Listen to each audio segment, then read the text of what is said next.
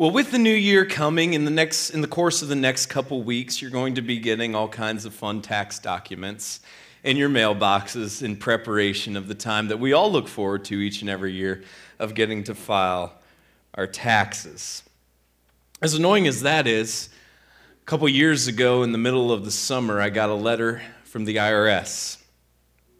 And I opened it and discovered that I would have the privilege of getting audited. Now, um, I just want to I just want to encourage you if, if the IRS is watching our, our, our, services or if they're listening to our podcast, which you can find wherever you enjoy podcasts under Lakeside Algoma. If you ever if you ever miss a message, just go on there. You can download the podcast. You can stream it uh, when you work out, when you go on a long drive, if you're having trouble falling asleep at night, whatever the course may be for you.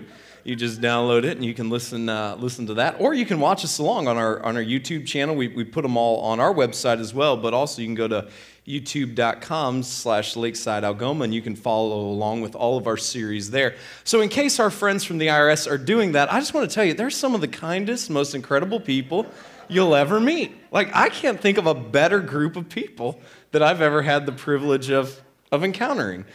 And so I got, I, got a, I got a letter, and immediately I started to freak out because I hadn't yet dealt with them and discovered just how wonderful they are.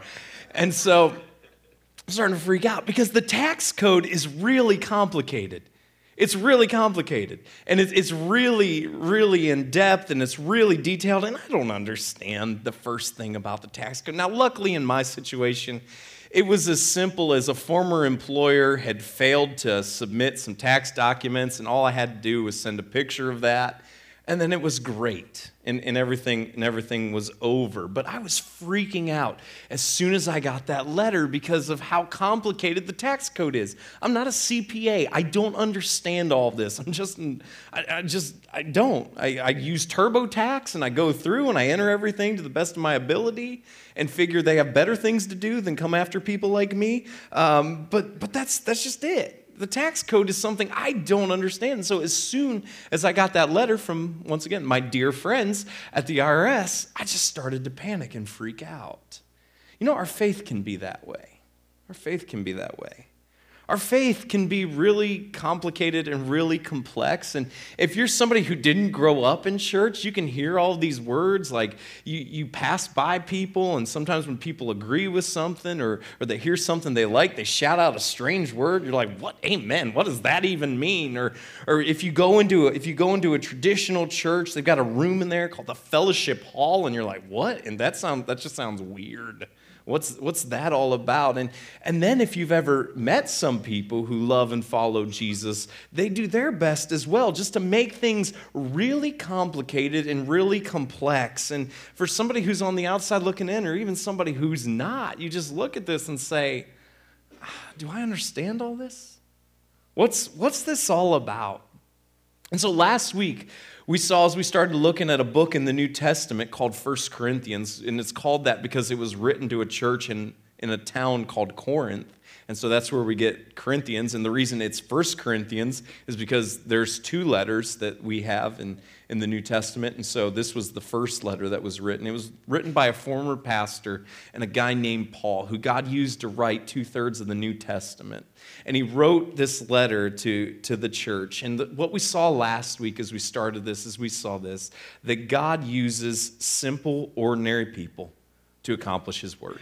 And this morning we're going to continue that theme as we look at uh, 1 Corinthians chapter 2. So if you have your Bible apps or your phones or your tablets, you can follow along there. And if not, the verses will be on the screens as we continue our look at the book of 1 Corinthians, where we read these words And I, when I came to you, brothers, did not come proclaiming to you the testimony of God with lofty speech or wisdom and I, when I came to you, brothers, did not come proclaiming to you the testimony of God with lofty speech or wisdom. And so here's what here's the first thing that we see is that for those of us who follow Jesus, we just need to keep it simple. Just keep it simple. Just talk like you normally talk. Use terms that you normally use. Don't try to feel like you have to develop a new vocabulary as a result of the fact that you follow Jesus. Just keep it simple. That's, that's what the Apostle Paul's saying here. He's saying, I could have, if I wanted to, I could have used all the verbs, I could have used all the words that you didn't understand. If you've ever heard a philosopher give a lecture, you're just, at least I am, you know, I'm just like, huh?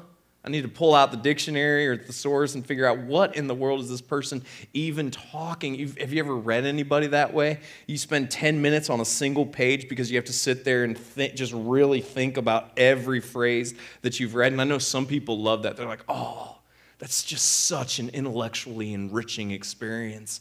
And I'm just like, well, this is getting really boring really fast and wasting my time, right? And so what Paul's saying to the people to the people that he's writing to, he's like, just keep it simple.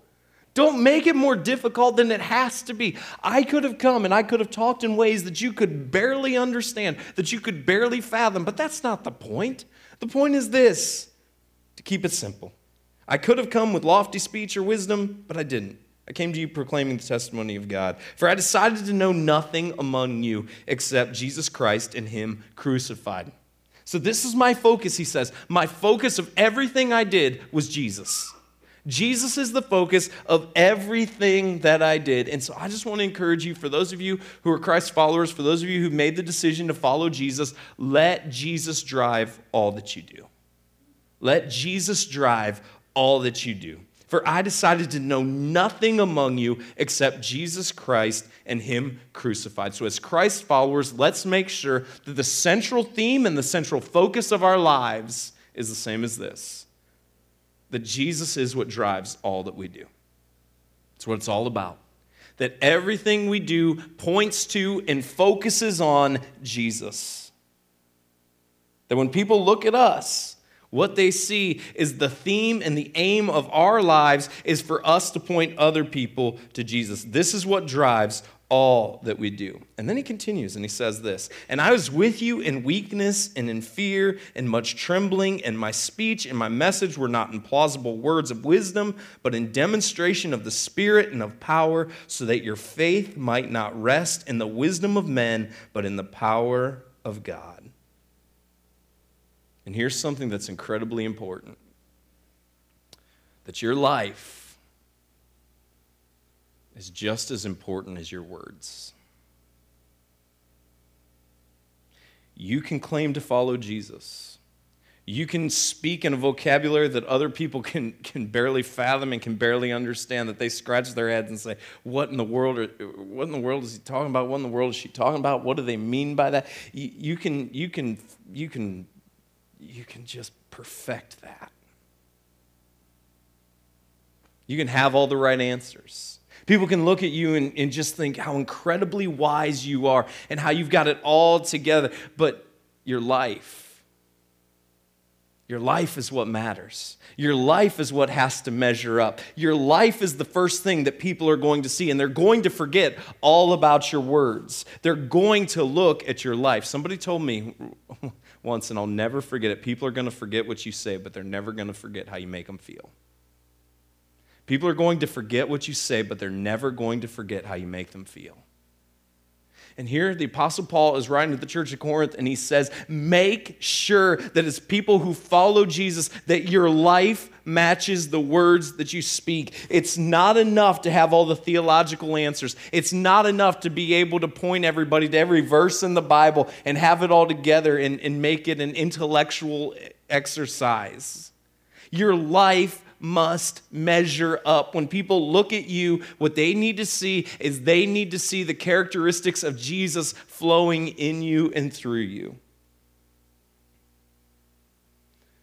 How you live your life is just as important, if not more so, than what you say. And this can be incredibly challenging and incredibly sobering, but it's incredibly true the lives that we lead are on display long after the words that we speak.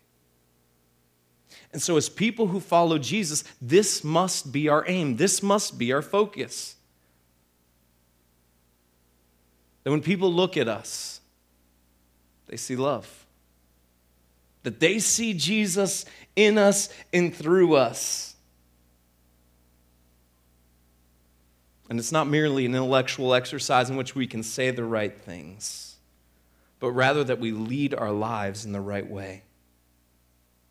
And then he says this Yet among the mature, we do impart wisdom, although it is not a wisdom of this age or of the rulers of this age who are doomed to pass away, but we impart a secret and hidden wisdom of God, which God decreed before the ages for our glory. None of the rulers of this age understood this, for if they had, they would not have crucified the Lord of glory. And so, what Paul says here is he says, There is a wisdom that is not of this world that comes to those of us who follow Jesus. There's a wisdom that is not of this world that comes to those of us who follow Jesus, but just remember this because it doesn't come from this world, you're going to be misunderstood. You're going to be misunderstood. Because in a world that desperately seeks love, to be somebody who is loving is great, but it's unnatural. And so there are going to be times that people look at you and they don't understand because it's unnatural. It's not the predominant theme of the world in which we live.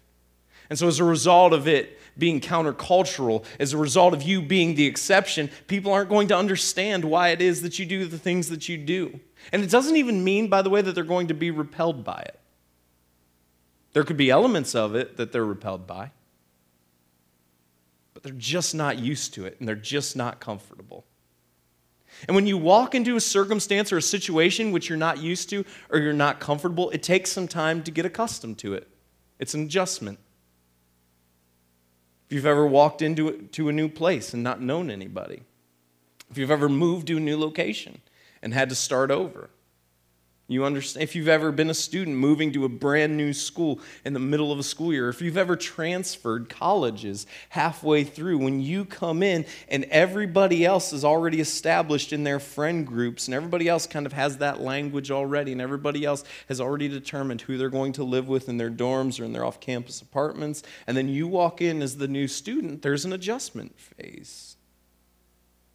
And it doesn't mean that the people at the college aren't welcoming or loving. It doesn't mean that the new students in the new school don't want anything to do with you because their cliques are already established. It doesn't mean when you move to a new town that nobody wants you there. It just means that you're new. And everybody else already has all this time and all of these relationships already invested. It's the same way in our culture in which we live. There is a norm. People are accustomed to the norm. When somebody comes in and they bust up that norm, it's an adjustment phase.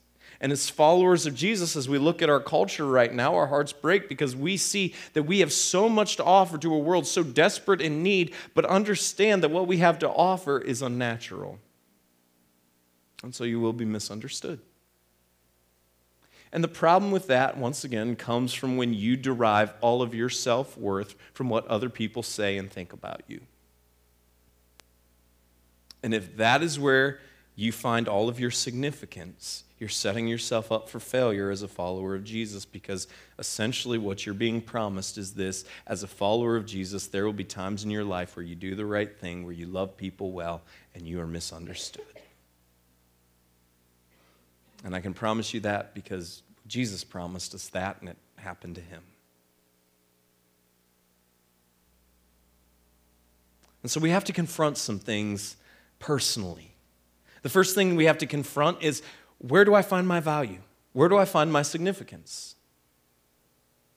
Is it what everybody else says about me? Is it what everybody else thinks about me? Is it the praise or the accolades that everybody else has heaped upon me? Is it the fact that this person really likes me? Because while those things feel good, they're ultimately empty. And the praise, sooner or later, if you stick around long enough, will become criticism. And the people that you love the most will disappoint you, and you will disappoint them. And if that is the source of your self worth, you will be a roller coaster of emotions and you're inviting instability into your life. Jesus offers us another way. He offers us something greater. He offers us to find our significance and our self worth and who our Creator, God, has said we are and what He thinks about us. And God thinks you're so incredible that while you rebelled against Him, He sacrificed Himself so that you could have a relationship with Him. And his son Jesus and his sacrifice on the cross. Where God looks at you, He doesn't see all of your mistakes. He doesn't see all of your regrets. He sees somebody of intrinsic value and intrinsic worth, so much so that He would come to redeem you, and He desperately desires a relationship with you. And oh, by the way, God sees all your faults, and He sees that you don't measure up, and He loves you anyway. Question is what are you going to allow to guide you? Where are you going to find your self worth? Where are you going to find your intrinsic value? And if it's in what everybody else says and thinks about you, just know this as a follower of Jesus, you're going to be sorely disappointed because you're going to be misunderstood. Here's what I'm, I'm just going to read this again because I know this is kind of complex, and, and as we just continue to break it down, here's, here's the next point, but I'll get to that after I read again. Yet among the mature we do impart wisdom, although it is not a wisdom of this age or the rulers of this age who are doomed to pass away, but we impart a secret and hidden wisdom of God, which God decreed before the ages for our glory. None of the rulers of this age understood this, for if they had, they would not have crucified the Lord of glory. Everyone has an idea of what God is like and who God is. Everybody has an idea of that. But here's the reality if they had really understood who God is and what God was like, Jesus wouldn't have been crucified. Everybody has an idea of who God is and what God's like, but if there was an accurate interpretation of who God is and what drives the heartbeat of God and what God's like, then he just says Jesus wouldn't have been crucified. They wouldn't have crucified the Lord of glory if they really understood the heartbeat of God. And then we get into a really difficult part where he writes this But as it is written, what no eye has seen, nor ear heard, nor the heart of man imagined, what God has prepared for those who love him, these things God has revealed to us through the Spirit, for the Spirit searches everything, even the depths of God. For who knows a person's thoughts except the Spirit of that person, which is in him? So also no one comprehends the thoughts of God except the Spirit of God. Now we have received not the Spirit of the world, but the Spirit who is from God, that we might understand the things freely given us by God and we impart this in words not taught by human wisdom, but taught by the Spirit, interpreting spiritual truths to those who are spiritual. All right, let's break that down. We, we're just going to be real honest right now. We all know people who do their best to make us look crazy. We all know the people that were like, I just really wish you'd stop telling people you love Jesus. I, I just really wish you would. Because you're making us all look crazy. So if you could just stop and maybe keep it to yourself, that would be great. I, I feel that. I'm just being honest with you. I feel that way. There are people that, and I'm just like, oh, that's going to be a news story, or that's going to be a tweet, or oh, just, just please stop. Just, oh, it's kind of like when you're hanging out with your grandparents after the filter's gone and also their hearing's gone and they don't realize it. And so every thought's just coming out. But the person that they're trash talking standing right in front of you at line and they're hearing every word and you're like, okay, Nana, thanks. like that's how it is for some people. I just look at them and I'm like, we get it. You love Jesus. You crazy. Please shut up and go home. Thank you. Thank you. But here's the deal the people who don't know Jesus, they love to look at those people and be like, yep, that's what, these are the people who love Jesus. And they make us all look like freaks. They make us all look like we're crazy. Here's the deal there are crazy Packer fans. There are crazy Packer fans, right? There are. there just are. There are people that the rest of you are like, we're not all like that. I promise. I promise. We're not all we're not all like and some of you are like, I don't know what you're talking about, Brian, because you're the crazy Packer fan. that everybody else is like, we're not all like that. We're not, we're not all like that. This is true in every walk of life. You have some coworkers that you're just like, mm, maybe don't tell anybody where you work. Thanks. That that would be better. You've got some customers like that. You're like, please don't recommend my establishment or my businesses to anybody. Thanks. I'd prefer they not hear it from you as opposed to hear it from you. So there are crazy Christians, and there are people that do their best to make us all look like we're crazy, but we don't have the market cornered on this. We, we aren't alone in that. So just keep that in mind. But understand that there's this whole idea here that is incredibly difficult to talk about that this the spirit of god is alive and it's at work and it calls people to do things and it, nobody fully comprehends the spirit of god. And so sometimes we just have to look at the crazy people and we have to be like well maybe maybe. But no we're not alone. We're not alone in that and here's the overall bigger point that the Spirit of God and the wisdom of God is not what everybody was expecting. The Spirit of God and the wisdom of God is not what everybody was expecting. And what we're talking about today is encountering the Spirit of God. It's not about the pursuit of religion.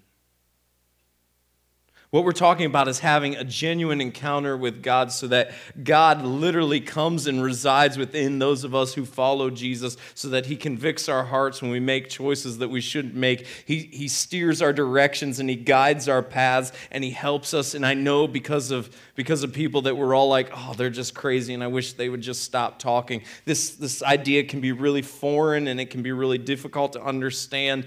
But as a follower of Jesus, you know exactly what I'm talking about because you've heard the voice in your heart. And I'm not saying it's an audible voice. You don't have to get freaked out on me. But you just know that the direction of the course, you can feel it within you that when you're about to make a decision, sometimes you're directed one direction. Sometimes you're prodded in a direction. When you make a mistake, something that you regret, you know because you can feel it within you. And that is God on display at work within you. Let's not make this more complicated and more difficult than it has to be. What we're talking about is encountering that within us, the work of God alive within us. And we're not talking about the pursuit of religion. The pursuit of religion is empty because religion will sit there and it will applaud you for everything that you can do in, uh, on yourself, and it will applaud you for all the things that you know, and it will beat you up for every mistake that you made. And relationship with God will be there for when you make those mistakes to pick you up and restore you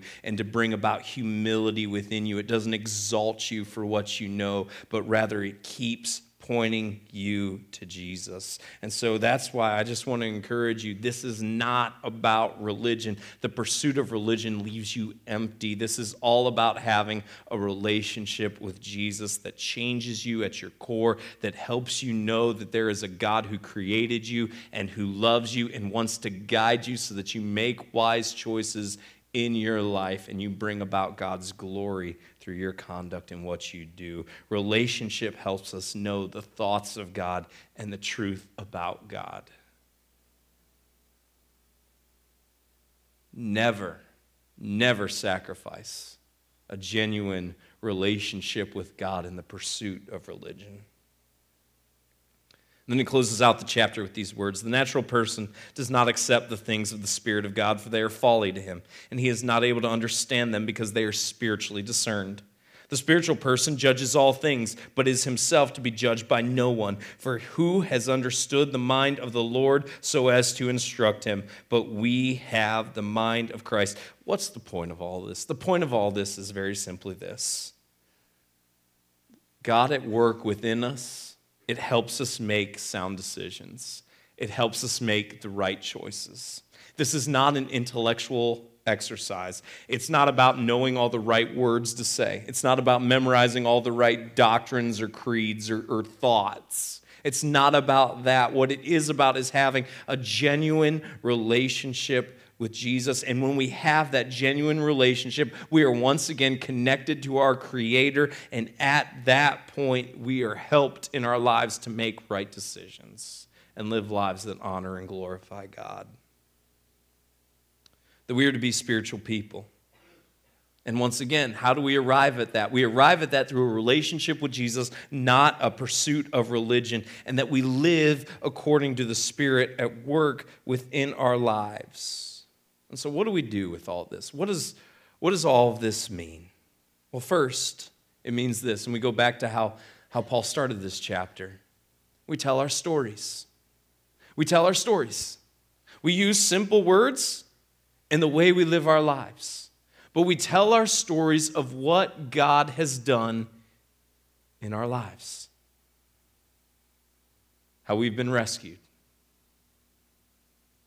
how our lives have been transformed as a result of our relationship with Jesus, how our lives have been blessed how, in the midst of despair, we didn't have to walk through things alone. How God was there. And we tell those stories to people, not in, not in ways that freak them out, not in ways that they're just like, huh?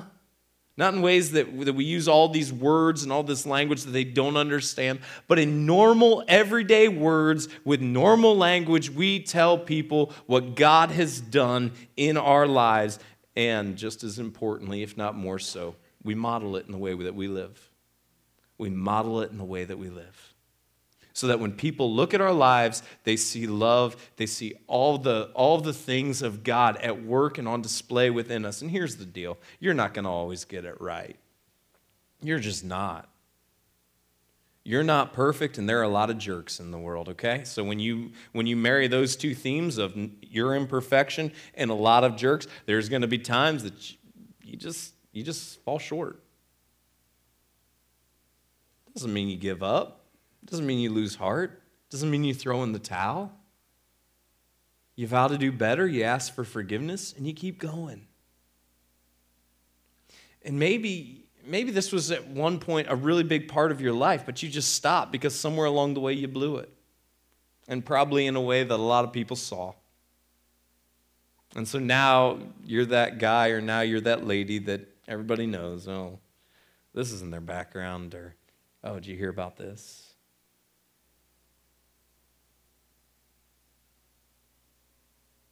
And if your pursuit is religion, that follows you. And that holds you back. And that descriptor becomes your identity. And the saddest part of all is you start to believe it. You start to believe you're your struggle. You start to believe you're your mistake. You start to believe that you're your regret. Relationship with Jesus sees your value, it sees your worth, it sees your potential. It sees the you that nobody else sees and nobody else talks about.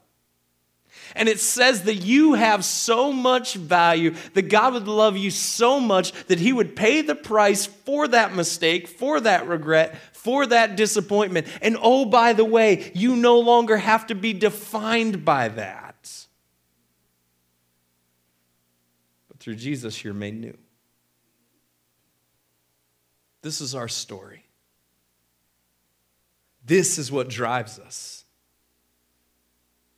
This is why we exist at Lakeside. It's not about the pursuit of religion that people have to feel like they have to do A, B, C, and D and ever be good enough because the message of Jesus in the cross is simply this you're not good enough and you don't measure up because the standard of God is perfection. But in our imperfection, God came in his perfection and died upon the cross for our sins. Three days later, rose again and proved that he was victorious over sin, hell, death, and the grave, and we could be made free. And it's a simple process of giving as much to ourselves, as giving as much of ourselves as we understand over to him and saying, Jesus, take my life I understand that you died for me. I understand that you rose again. Take my life and make me yours. I want to follow you. And it's that humble, simple prayer that changes everything. We need to live that with our lives, and we need to speak it with our words in simple ways. Because that's what drives us here. We're starting an initiative that we announced last week with, with some of the ministry leaders here at the church. And, and our initiative is this this year, it is our goal at Lakeside to give away 100 new welcome gifts to people. It's not about building up Lakeside, but it's about us leveraging our stories and leveraging our lives and inviting people to join us, not on this pursuit of religion, but on this pursuit of relationship and seeing more people experience the love, hope, forgiveness, and freedom of Jesus. And that is what we're all about, and that is what must drive us. And so we're asking you to use your life and your story and your network and invite other people in so that they could experience the love of Jesus. And lastly, we're asking you to live according to the Spirit of God as followers of Jesus. So, how do we do that? How do we let our lives become more like Jesus? Well, this is this is some of the ways. First is you engage scripture. Scripture is God's heartbeat revealed to us. And so download the Bible app, it's totally free. And if you're nowhere, then turn on notifications and start with a verse a day. Just start with a verse a day and just read it and think about it for a couple minutes and just see how that changes your life. And I promise you this, it will. And as it does, just say, all right, I'm gonna, I'm gonna devote a little bit more time. And so maybe you've been doing the verse of the day. And now it's time to go a little bit further. So maybe it's a paragraph or, or a chapter even based on, based on where you are and, and just really taking some time to engage with it and think it through and just go from there. And if, if you've been there, then it's, it's time to go even deeper and maybe you go a, a chapter or, or a couple, whatever the case may be for you. But the point is, get engaged with Scripture. It's not going to look for everybody all the same, but if you're nowhere, start with a verse. If you've been doing the verse for a while, get to a paragraph. If you've been doing that for a while, get to a chapter. If you've been doing that for a while, go to a couple chapters and just really process what God's communicating through His Word. Spend time praying. And I know that this can be a really foreign concept to people, but again, just in a simple language, talk to your Creator. You don't have to do it out loud. You don't have to make your lips move. I mean, some people like to do that in the cars, or other people look and they're like, they're crazy, but we've already talked about it, right? We don't have the market cornered on crazy. So that's all right if that's the way that works best for you. Other people, it's just within them. Some people, you know, whatever the case may be. But but pray. Here's the deal. Make your life all about this that your pursuit is more Jesus and less you. That each day there's a little bit more Jesus that takes over and a little bit less you. And put that on display. In a minute, we're going to celebrate the fact that we have a God who loves us. And He paid the price for our mistakes and our sin by dying on a cross. Because the cost of our regrets and the cost of our sin, the cost of, of all that is death. And so that's, that's a physical death that we'll all experience, but that's a spiritual death apart from God. But Jesus came so that we could be redeemed and we could be restored and we could be made new. The cost of our the cost of our mistakes, the cost of our sin is death, but the gift of God is life that never ends. And that's available through the sacrifice of Jesus. And so, what we're about to do, if you're new to church, it, it might not make sense to you. And if you're not a follower of Jesus, just let it pass you by because it's going to be the worst appetizer you've ever had in your life, all right? But we're going to pass out a cracker and some juice. And if you're a follower of Jesus, we invite you to join us in this, but this is just symbolic of the sacrifice that Jesus made when he died on the cross, when his body was broken and his blood poured out, so that we could be restored. God, thank you for your sacrifice. Thank you for your love. Thank you for your forgiveness. Give us the power to tell our stories in just simple ways and in the way we live our lives. Make sure our lives, God, become more in tune with your will for us. That each day people would look at us and see less of us and more of you. We ask. In your Son, Jesus' name, we pray. Amen.